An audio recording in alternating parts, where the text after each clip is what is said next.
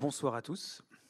Alors, euh, mon intervention s'intitule Lieu de pouvoir et micro-violence. Je vais réfléchir à des lieux de pouvoir, comme euh, peut être euh, l'école, l'entreprise, la prison, le supermarché, etc. Et voir en quoi il y aurait des petites violences à l'intérieur qui, finalement, accumulées, répétées, auraient une influence assez considérable sur nous, alors sur nos conduites immédiates, mais aussi plus profondément même sur notre personnalité.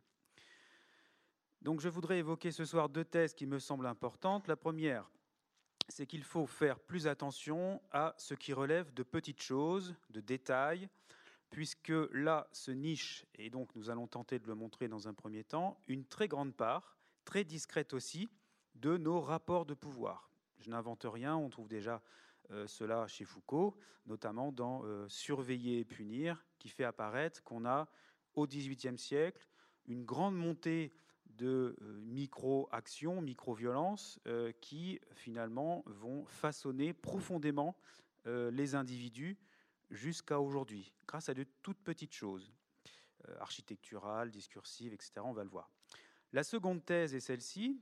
Il faut également prendre garde aux lieux que nous fréquentons, la ville, le bureau, les magasins, mais aussi l'école, les transports en commun, etc., puisque ceux-ci foisonnent de ces petits détails qui semblent sans importance, mais qui pourtant, comme le dit Foucault, conduisent nos conduites, conduisent nos, manières d'agir euh, quotidiennes, nous gouvernent en partie, canalisent nos actions, nos paroles, notre attention et même nos pensées. Deux thèses qui peuvent être résumées en une seule. Il faut tourner le regard, échapper à ce qui précisément nous conduit à chercher le pouvoir uniquement dans le supérieur hiérarchique, euh, se défaire de cette vision pyramidale du pouvoir, supérieur hiérarchique dont l'autorité est visible et explicite, pour porter ce regard sur une autre source de pouvoir, presque toujours imperceptible, implicite et très difficile à saisir. Et en cela, elles sont effectivement secrètes. Ces violences. Il faut ainsi, et nous partons ici donc de Foucault et de Bourdieu, pour développer cette position, traquer la violence dans les détails et en dehors des individus, dans l'architecture, dans l'urbanisme, dans l'agencement d'un magasin, dans des discours, sous des regards potentiels, dans des programmes informatiques, dans les mœurs également, dans des rituels et dans tout cela combiné. C'est ça qui est très difficile à penser, c'est que cette violence est efficace puisqu'elle est polymorphe en fait. Et comme elle est polymorphe, on a du mal à la saisir et du coup à lutter contre elle ou même à réaliser que nous sommes violentés. Et ne pouvant le voir, on peut eh bien, céder à cette violence en pensant qu'elle est normale, qu'elle est dans l'ordre des choses, alors qu'elle peut être tout à fait euh, orchestrée. Euh, donc avant d'évoquer l'idée que les violences secrètes sont largement occasionnées par un manque d'attention porté à ce qui est extérieur aux individus et agit sur eux, il nous faut démontrer qu'elles peuvent effectivement provenir de ce que nous allons euh, nommer des lieux de pouvoir. chez Foucault, ce, seront, sera des dispositifs de pouvoir. Appelons lieux de pouvoir des dispositifs ayant au moins euh, deux buts vis-à-vis -vis des personnes qui les fréquentent. Ils veulent faire faire des actions attendues à ces personnes, et ils veulent transformer ces personnes selon des objectifs. Par exemple, le système scolaire, de l'école primaire à l'université, a le but de faire faire des activités aux individus, mais également, et les deux projets sont liés, d'accompagner un changement des individus, une progression, une acquisition de nouvelles aptitudes. On peut dire que le système scolaire est un lieu dont le pouvoir est de prescrire des activités, de les requérir et de changer les individus à qui il va apprendre des savoirs, des méthodes, des manières d'être, etc. Le monde du travail a le même pouvoir. Il fait faire et il transforme les individus. Il fait faire dans le sens où il demande à ce que d'innombrables actions soient faites, actions dont il a déterminé les objectifs, voire les techniques même de mise en œuvre. Le monde du travail transforme les individus dans le sens où il propose des formations et où il produit des savoir-faire et des manières d'être. Ainsi, on peut dire que de l'école au monde du travail, les individus font des actions prescrites et sont transformés corrélativement. La transformation servant bien souvent, bien sûr, à améliorer les actions prescrites, selon des critères variables, les actions prescrites étant à leur tour partie prenante de la transformation. C'est en faisant qu'on se forme et qu'on euh, fait mieux, en fait. Hein. Ces lieux de pouvoir, lorsqu'ils respectent les individus qui les fréquentent, sont des dispositifs qui présentent de grands avantages pour tous. Personne ici ne regrette d'avoir été conduit à apprendre, à lire, à écrire, à compter ou à savoir de l'histoire, par exemple.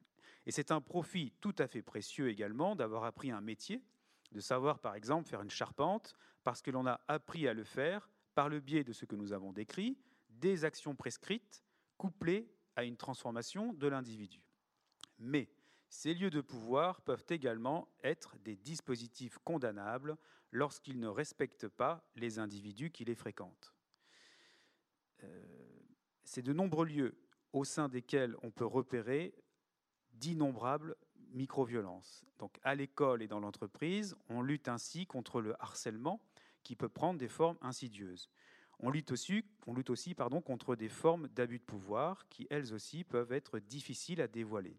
Ces micro-violences sont reconnues et elles semblent suffisamment maîtrisées. L'école agit, euh, des affiches, des personnes désignées, on, essaye de euh, faire disparaître le harcèlement euh, scolaire. Or, nous faisons ici de notre côté le constat que les micro-violences, qui sont donc des violences infimes, qui tirent leur force à la fois de leur invisibilité et de leur profusion, sont bien plus nombreuses et bien moins jugulées qu'on ne le pense communément, et également qu'elles ont une incidence sur nos existences bien plus importante qu'on ne le croit usuellement. Je vais tenter de le montrer à présent avant d'en venir aux thèses évoquées en introduction. En quoi donc les lieux de pouvoir qui composent le monde scolaire et le monde du travail, entre autres, sont-ils porteurs de micro-violences qui sont négligées alors qu'elles seraient abondantes? Nous avons remarqué que ces lieux avaient pour but de faire faire des actions attendues, par exemple des exercices, des devoirs, des tâches diverses, et qu'ils mettaient également en œuvre une action de transformation des individus en vue de parfaire ces actions selon des critères déterminés par ces lieux. On pourrait résumer cela en disant que les lieux de pouvoir font faire et font être. Ils font faire pour faire être et font faire pour... Euh, pardon, je me suis répété. Ils font être, pardon, pour faire faire et font faire pour faire être. Et nous avons vu que cette action des dispositifs envers nous peut être tout à fait bénéfique. Toutefois, il faut se demander quelles sont les techniques et par quels moyens, dans quel contexte est-ce qu'aujourd'hui on fait faire et on fait être. C'est un grand pouvoir qu'on laisse finalement euh, à ces dispositifs sans s'y intéresser beaucoup. Euh, dans les lycées où j'ai pu exercer, les parents d'élèves, par exemple, sont très peu investis euh, dans le lycée. Or, si on, si on réalise quelle importance peuvent avoir les dispositifs, on devrait s'en mêler d'une manière beaucoup plus attentive. Bien sûr, on n'a pas forcément le temps. Hein. donc, on remarquera alors que l'heure n'est pas, en tout cas en France et schématiquement, à une approche qualitative et participative, mais qu'elle est largement quantitative et unilatérale. Les restrictions budgétaires dans le secteur de l'éducation et la pression de la concurrence internationale dans celui du travail conduisent à chercher à améliorer sans cesse l'efficacité des individus et leurs compétences attendues, sans qu'il soit toujours possible, du moins c'est euh, ce qu'on entend, de s'assurer de leur plein et entier accord ou du moins de celui de leurs parents lorsqu'il s'agit de jeunes enfants. La recherche d'une optimisation continue des actions et compétences attendues selon des indicateurs principalement quantitatifs, parce que d'abord économiques, crée malheureusement un terrain propice à l'émergence d'innombrables micro-violences. Le chemin était assez long, mais j'espère que vous avez suivi jusque-là. Lorsqu'un cadre, en effet, par exemple, dans une entreprise ou une institution, à des objectifs quantifiés élevés et croissants. Ou lorsqu'un enseignant de lycée doit connaître personnellement, s'il veut bien faire son travail, près de 150 élèves par an. Alors, ces deux individus peuvent être contraints, s'ils veulent garder leur travail, d'user de micro-violences pour parvenir à ce à ce que l'on attend d'eux soit fait. La violence ici passe d'un individu à un autre. Le premier individu a l'obligation d'avoir des résultats si difficiles à atteindre compte tenu des moyens qui lui sont donnés, qu'il ne trouve bien souvent pas d'autre solution que d'user de procédés qui ne respectent pas toujours les individus. C'est parce qu'il subit une violence, ici des objectifs très élevés euh, lui sont imposés, qu'il fait subir à d'autres de la violence, faute d'avoir ou de trouver euh, une autre solution. Mais à présent, il convient sans doute que nous montrions ces micro-violences dans les détails. Ici, nous partons de nombreuses lectures, mais aussi de notre propre expérience euh, en tant qu'employé, en usine, dans le bâtiment, en centre d'appel, dans diverses entreprises, en collège, en lycée et à l'université.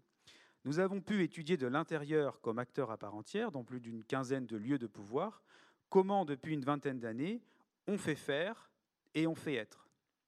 Voici donc une liste de micro-violences que nous avons repérées dans chacun de ces lieux. Je pense qu'elle devrait euh, vous parler puisque nous avons tous fréquenté euh, ce type de lieu. Elles paraissent tout à fait anodines si on les considère de façon isolée. Pour bien prendre la mesure de leur force, il faut penser, comme je le disais, qu'elles sont combinées et multiples et qu'elles euh, agissent sur nous depuis très longtemps. Elles tirent cette force également de la répétition et du fait qu'elles sont souvent présentes dans divers lieux que nous fréquentons, et cela, depuis notre enfance. Les lieux de pouvoir, pour faire faire et faire être, utilisent de nombreux moyens dans lesquels se nichent des micro-violences. Ils régulent par exemple mes rapports à autrui, en changeant un individu d'équipe, en changeant son supérieur hiérarchique, en mutant l'individu, en acceptant un turnover important, etc. Donc, régulation des rapports à autrui. Ainsi, euh, dans un centre d'appel euh, que nous avons fréquenté, euh, nous ne savions jamais avec qui nous allions travailler le lendemain et nous pouvions passer tout un mois sans revoir un collègue en particulier. C'est très pratique pour faire des économies au niveau de la gestion des personnels, mais par contre, ça, fragmente quand même énormément les équipes et puis ça empêche quand même qu'un lien social se développe et aussi sans doute de la révolte. Hein. Je, je, pense là à l'établi de Robert Linhart, Robert Linhart euh, met le bazar dans une usine euh, dans les années 60-70, et au bout d'un moment, on l'envoie dans un autre endroit où il ne fréquente plus les autres et euh, il ne peut plus fomenter la révolte. les lieux de pouvoir régulent aussi les discours, donc le rapport à autrui, mais aussi ce qui peut être dit, c'est-à-dire donc ce que je peux dire, mais aussi ce qui peut m'être dit. Ainsi, lorsque je produis des discours, oraux ou écrits, au sein d'un lieu de pouvoir, je dois adopter une certaine forme, et euh, je sais qu'il y a des lycéens ici qui savent que c'est très difficile de trouver euh, la forme attendue par l'enseignant, la, forme de dissertation, euh, avec la thèse et l'antithèse, et puis on ne sait pas trop ce qu'il faut mettre ensuite pour dépasser l'opposition. Il faut trouver cette forme, donc il y a une forme de discours qui est imposée. avoir certains buts lorsque donc, les discours sont tenus, et euh, s'en tenir à certains sujets. On ne peut pas parler euh, de n'importe quoi. Forme, but et sujet étant donnés du dehors selon des critères à propos desquels je n'ai pas été consulté, alors que c'est moi qui vais devoir tenir ces discours, et bien souvent en plus en mon nom. Vous voyez là comme euh, il y a un assujettissement. Les lieux de pouvoir, de plus, organisent les espaces, c'est-à-dire les aménagements architecturaux. Ils organisent également les emplois du temps de chacun, mais aussi les distances entre les individus, les déplacements faits par ces individus, les rôles que peuvent euh, tenir euh, les individus, les vêtements parfois, euh, soit un uniforme ou du moins une tenue appropriée à la fonction, la lumière qui est portée ou non sur certaines personnes. On conçoit bien que ces pouvoirs sont nombreux et que la tentation est grande pour ceux qui peuvent les mettre en œuvre de s'appuyer sur eux pour des fins purement économiques. Ici se glissent alors des micro-violences, puisqu'il s'agit de passer par ce qui semble être de l'ordre du détail pour gouverner insensiblement les individus. Une salle de pause inconfortable, par exemple, va limiter les temps de repos. Un emploi du temps morcelé ou un contrat précaire permettra un gain de productivité qui ne tiendra pas compte de ce qui l'occasionne dans la vie des employés. Une surveillance ou du moins un contrôle continu des actions et des compétences et la constitution d'un savoir sur chacun permettent également un gain de productivité, mais sont aussi une pression exercée qui, n'étant pas à son tour contrôlée de façon neutre, glissera bien souvent vers un usage de micro-violence. Qui contrôle les contrôleurs, pourrait-on euh, demander? Ajoutons encore deux points pour montrer qu'aujourd'hui les lieux de pouvoir sont très souvent des dispositifs où malheureusement se diffusent de nombreuses micro-violences les lieux de pouvoir me demandent d'adopter des manières d'être, des façons d'agir. Ces manières d'être peuvent être tout à fait louables, par exemple lorsqu'un dispositif favorise la politesse, lorsqu'elle est effectivement une attention à l'autre, ou la prévention des accidents du travail par l'inculcation d'habitudes. Mais ces manières d'être peuvent être, à l'inverse, tout à fait problématiques lorsqu'il s'agit d'apprendre des procédés rhétoriques ou de s'habituer à faire un travail de piètre qualité, etc. Dans ce cas, le sujet peut être réfractaire au fait de devoir incorporer ces manières d'être, car elles vont avoir un effet durable sur son identité, sur sa personnalité, qui en sera profondément affectée. Si je deviens un bon commercial et que je dois mentir, ou du moins utiliser de la rhétorique pour convaincre, quand je vais rentrer chez moi le week-end ou pendant les vacances, je n'aurai pas perdu hein, cette compétence de commercial et euh, je risque de l'utiliser à un moment donné euh, dans euh, mes rapports de pouvoir. Et, même quand j'aurai terminé, que je serai à la retraite, je garderai des habitudes. Donc on ne peut pas dire que ça soit secondaire, ça, ça me forme profondément. Les lieux de pouvoir savent cela, mais jouent sur le fait que bien des employés ne peuvent pas changer d'emploi à leur guise et devront alors accepter d'incorporer ces manières d'être, qui bien souvent n'ont pas d'autre but, encore une fois, qu'immédiatement économique. On me demandera par exemple d'être enjoué, de mentir parfois, ou de suivre un ordre sans toujours pouvoir en comprendre la portée, ou même pouvoir le discuter. Les lieux de pouvoir m'évaluent par ailleurs en fonction de normes, de mesures qui ne sont pas véritablement discutées. Ainsi, ils sont bien souvent à la fois juges et partis, ce qui, combiné aux impératifs économiques que nous avons évoqués, conduit immanquablement à des micro-violences, du fait d'un manque de neutralité dans l'élaboration des critères de jugement. Cette évaluation, en outre, va fréquemment avoir recours à des partages binaires, par exemple entre les élèves qui sont au-dessus de la moyenne et les autres qui n'ont pas la moyenne. Cette notation ne permet pas une zone grise. L'évaluation quantitative met les individus en tableau. Là, on retrouve aussi Foucault. Les compare, les classe, les mesure et les trie. Cette gestion en tableau pose des problèmes éthiques. Elle est très économique, certes, mais elle range les individus dans des cases bien délimitées, alors qu'ils ont tous une histoire singulière et des qualités qui toutes ne se quantifient pas. Mettre en tableau les hommes, c'est encore immanquablement générer des micro-violences. Récapitulons. Les lieux de pouvoir régulent mes rapports à autrui, régulent les discours, régulent les espaces, régulent les emplois du temps, régulent les déplacements et les rôles tenus par chacun, le style de vêtements, ce que je peux voir et ce qui est vu de moi, les manières d'être, les normes à partir duquel je suis jugé, et également, ils me contrôlent de façon ininterrompue en me mettant en tableau. On le voit, ces lieux ont un grand pouvoir sur moi, un pouvoir asymétrique, mais encore une fois, vraiment euh, polymorphe.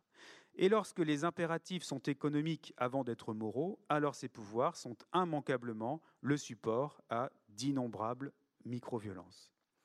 Cette énumération, à laquelle on peut ajouter encore de nombreuses micro-violences possibles, sont souvent mélangées à des actions tout à fait louables, euh, et ça permet de bien saisir que euh, de nombreux lieux de pouvoir sont aujourd'hui porteurs de micro-violences dont on néglige aujourd'hui l'importance. Cette négligence s'explique très bien et elle a une, une conséquence fâcheuse. Elle s'explique très bien parce que, de, parce que nombre d'entre nous n'ont pas intérêt à ce que ces lieux changent, puisqu'ils en tirent profit au sens, euh, enfin, à différents sens du terme. Sa conséquence fâcheuse, c'est que toute l'attention est portée sur les individus afin de masquer les micro-violences. Et cette attention porte préjudice aux individus qui sont alors la cible de débats qui font diversion. L'individu en question est-il fainéant, sans ambition, profondément incapable, résistant au changement, insuffisamment formé, etc. Ces débats permettent que l'on évite de questionner les lieux de pouvoir eux-mêmes. Que font-ils? Dans quel but? Par quels moyens? Avec quelles normes? Sous le contrôle de qui? Nous avions annoncé deux thèses en introduction. Première thèse, il faut s'intéresser à ce qui relève du micro, à l'élémentaire, à la multiplicité. Il faut faire attention à certains détails qui, pris un à un, semblent tout à fait anodins, sans conséquence, mais pris sous un regard attentif qui en embrasse et en analyse la multiplicité, se révèlent tout à fait violents dans leur action euh, discrète. La seconde thèse euh, et la suivante. Si l'on reconnaît qu'une bonne part de la violence qui s'exerce aujourd'hui est bien issue d'innombrables détails qui sont combinés et s'accumulent, alors il faut chercher les causes de cette violence, non plus seulement, comme on le fait aujourd'hui, dans les individus et leur psychologie, mais aussi et surtout dans des dispositifs, dans des institutions qui tirent profit de cette violence diffuse. Déplacer donc le regard, qui, comme Foucault l'a montré dans Surveiller et punir, se porte presque exclusivement aujourd'hui sur les individus, alors que les foyers principaux de pouvoir se font discrets. Il explique qu'au XVIIe siècle, la punition se fait par le roi et est vraiment visible. Euh, c'est le supplice, et du coup, il y a un éclat euh, des supplices. Et au XVIIIe siècle, à la fin du XVIIIe siècle, la punition devient invisible, le lieu de pouvoir est invisible, et par contre, on éclaire euh, les individus. Donc un, renversement de la lumière très, intéressant. déplacer le regard vers des lieux qui concentrent du pouvoir, ou plutôt qui sont agencés de telle sorte que le pouvoir qui les traverse soit capté concentré, conduit, orienté, accumulé, contenu, etc. Il ne s'agit pas pour nous de désigner des individus qui agenceraient en toute conscience des dispositifs afin de dominer autrui. Il s'agit de montrer que la violence est largement générée par les lieux que nous fréquentons. Ces lieux qui nous protègent, qui donnent du confort, qui euh, nous mettent en relation, permettent le développement des arts et de la culture, sont également des lieux qui sont parfois violents envers des individus. Cette violence est principalement de l'ordre d'un faisceau de détails, d'une combinaison de micro-violences. Seconde idée, donc, il faut reconnaître que la violence n'a pas que des causes psychologiques ou même naturelles. Par exemple, quelqu'un qui aurait un tempérament euh, violent inné ou même, rappelle Foucault, une dangerosité euh, propre. La violence peut être portée, bien sûr, par des mœurs, des habitudes qu'il sera difficile de réformer, certes, surtout si on n'y met pas les moyens nécessaires, mais la violence est aussi, et selon nous surtout, portée par les lieux de pouvoir que nous fréquentons tous et qui sont largement à l'origine des mœurs et des habitudes violentes. Résumons nos deux thèses. Pour prévenir la violence, il faut donc cesser de porter exclusivement le regard sur les individus et se tourner aussi vers les lieux de pouvoir dont les sujets ne sont pas indépendants. Ces lieux de pouvoir ont une action diffuse, polymorphe, et pour en repérer tous les effets, il est nécessaire de s'intéresser patiemment à l'élémentaire, au micro, aux détails combinés. Il faut ici étudier une question importante. Pourquoi l'intention se porte sur les petits détails de la vie de chacun et non sur les lieux de pouvoir? Par exemple, au travail, on regarde de près mes activités quotidiennes, on fait la liste de mes compétences supposées, on les mesure finement, on diagnostique mes aptitudes, mes ressources, mon potentiel, on vérifie que j'effectue bien les progrès attendus, etc. On se concentre donc sur mille parcelles réelles ou supposées des individus, plutôt que de mettre la lumière sur le fonctionnement des lieux de pouvoir. Ceux-ci restent dans l'ombre, ils font l'objet d'une réflexion en interne, comme dit l'expression, sans véritablement être discutés, avec le même souci du détail par les premiers concernés, les élèves, les employés, les usagers, etc. On a donc, et là encore Foucault l'avait souligné il y a plus de 40 ans, un pouvoir qui fonctionne moins par la force que par une distribution inégale de l'attention. On dirige l'attention sur les individus en cherchant à les rendre plus empathiques, plus bienveillants, plus investis, plus coopératifs, plus autonomes, etc. Mais cette concentration de l'attention dans une seule direction a pour effet de laisser dans l'ombre un lieu qui lui aussi mérite d'être éclairé, d'être discuté, d'être tout autant examiné, scruté même. D'autant plus que c'est depuis ce lieu aujourd'hui largement invisible que l'on va décider des critères, des normes, des points de comparaison qui servent à juger dans les moindres détails les individus. Pour que le jugement d'un service ressources humaines dans une entreprise ou d'un conseil de classe dans un établissement scolaire tende à la neutralité, il faut bien évidemment que les critères qui fondent ce jugement soient non seulement publics, mais encore qu'ils soient discutés et puissent toujours être discutés par toutes les parties. Or, ils ne le sont pas. On discute sans cesse de ce que je suis et de ce que je devrais être, on exige, mais on ne discute pas, ou presque pas, des attendus des dispositifs qui me scrutent. Un paragraphe pour conclure. Relevons que les, violences secrètes pardon, sont donc à chercher dans divers terrains. Les rapports à un individu, comme dans le harcèlement moral par exemple, la violence symbolique, telle que Bourdieu l'a décrite, qui elle est sociale, et la violence diffuse des lieux de pouvoir. Dans ces trois terrains, l'origine de la violence est masquée et les individus se font violence eux-mêmes du fait même qu'ils ne repèrent pas la source externe de la violence. On voit bien ici que la violence invisible est permise par une distribution de l'attention de chacun. Si les regards se portent tous et toujours sur les sujets plutôt que sur leur environnement, c'est-à-dire sur ce qui les constitue du dehors, alors cette violence pourra encore longtemps s'exercer sans être inquiétée. Il est important ainsi de saisir que le pouvoir, aujourd'hui, s'exerce largement par le détournement de l'attention et que la résistance aux violences invisibles passe donc en premier lieu par l'exigence du renversement de l'examen. Il faut examiner ceux qui nous examinent. Il faut demander à ceux qui cherchent à savoir qui nous sommes, ce qu'ils sont eux-mêmes, c'est-à-dire ce qui les motive véritablement, ce qui motive leur exigence de connaissance à notre égard.